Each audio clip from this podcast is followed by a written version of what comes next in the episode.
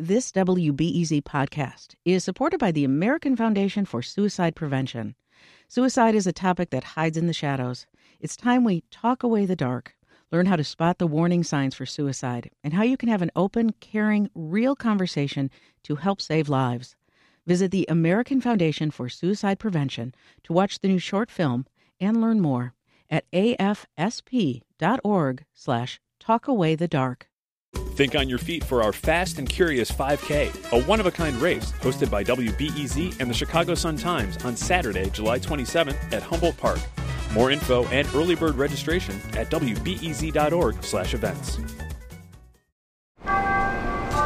It's Curious City, where we take your questions about Chicago and the region and investigate, report, explore. From WBEZ.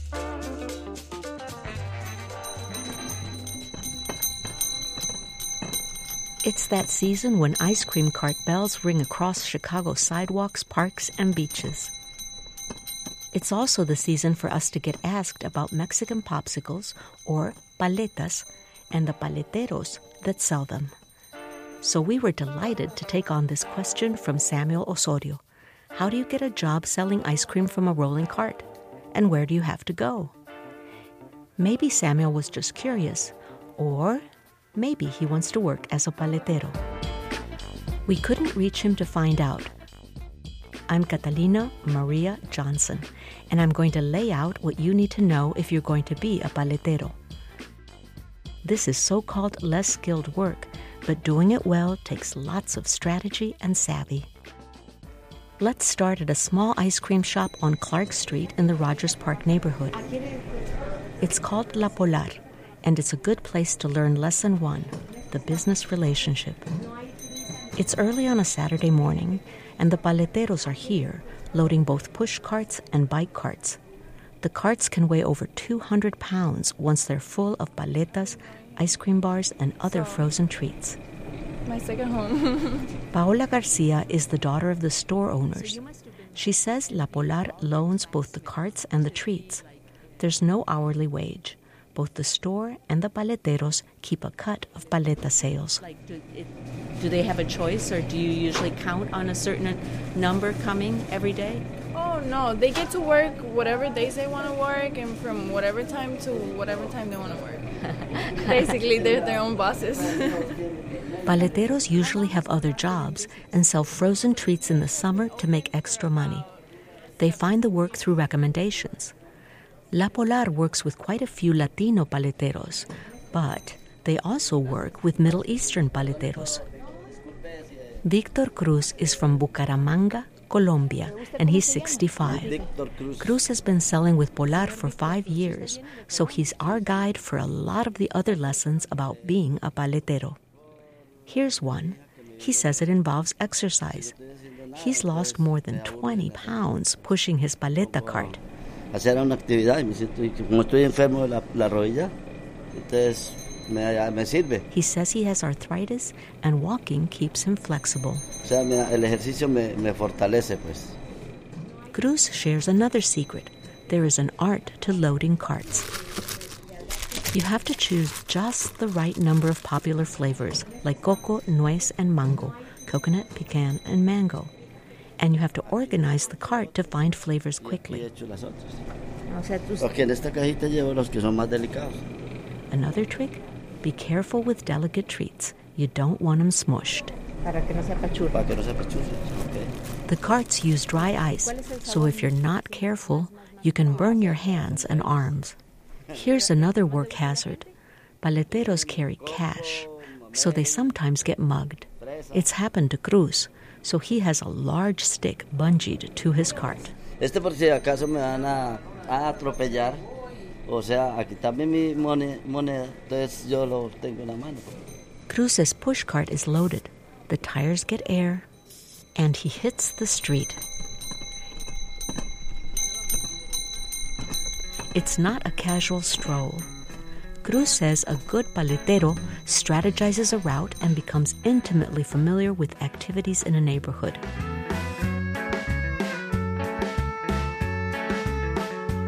He plans for soccer games, concerts, and parades, And he even goes online to track schedules for Spanish language church services. En la iglesia que tiene la fiesta. Cruz checks a flyer from his pocket and rushes to a fair at St. Jerome Church. There's a bunch of kids lining up for a sidewalk race.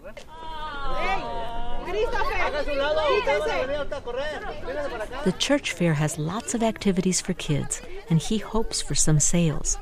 He even offers free paletas to the winners. But the moms are in no mood to buy frozen treats. No sales here, so Cruz moves on. After just a minute, a cable company repairman waves down Cruz from his van. Let me pull over. Let me get Here's something you might not realize about paleteros if you've only bought the occasional random treat. Cruz takes this street precisely because he encounters the same construction crews and Ray, the cable guy. What kind were you looking for? I usually get chocolate, but t- today I'm going to try something a little more fruity. ¿Cuál? Paleta. I'll take the strawberry. Paleta acá. Coco, mango, fresa. Oh yeah, you got these now. I'll take give me, uh, give me the um, strawberry eclair. I'll take that one. Cruz grins. It's his first sale today. Cruz rolls up to a long stretch of beach, and we get another lesson. He says hello to an ice cream vendor from another company, but maintains a healthy distance. There are unspoken rules about territory, and it's important for paleteros to respect each other's space. Cruz moves up the beach, but keeps running into people who already bought the other vendor's treats. Cruz has been on the road for two hours, but only sold one ice cream. At the end of the day, maybe after nine hours of work, he'll return to La Polar and settle up based on what he sold. He's vague about what he makes, but he says on most days he sells at least 30 paletas. According to my math, that could mean he takes home as little as $30 or quite a bit more, depending on how the day goes. Cruz stops to sit on a stone bench. After a minute, he offers some advice to our questioner Samuel Osorio. Toca esperar. Estate paciencia. He says that more than anything, to sell ice cream from a rolling cart, you have to be patient. Here's one last hazard of a job selling ice cream from a rolling cart.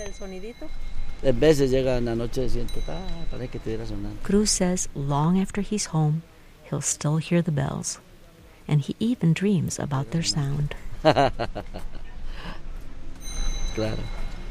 Reporting for this story came from me, Catalina Maria Johnson. Special thanks to Enrique and Veronica Garcia and everyone at La Polar.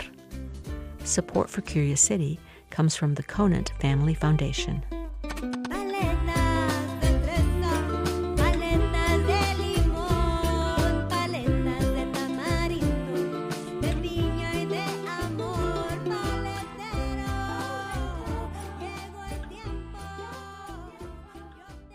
Next time on Curious City, high school is awkward enough. Could you imagine if yours required you to swim in the nude?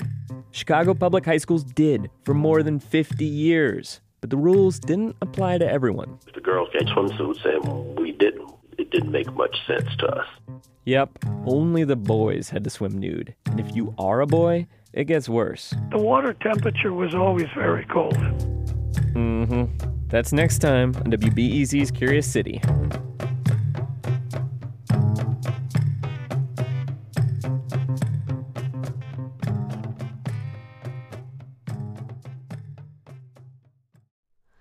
Hi, it's Terry Gross, the host of Fresh Air.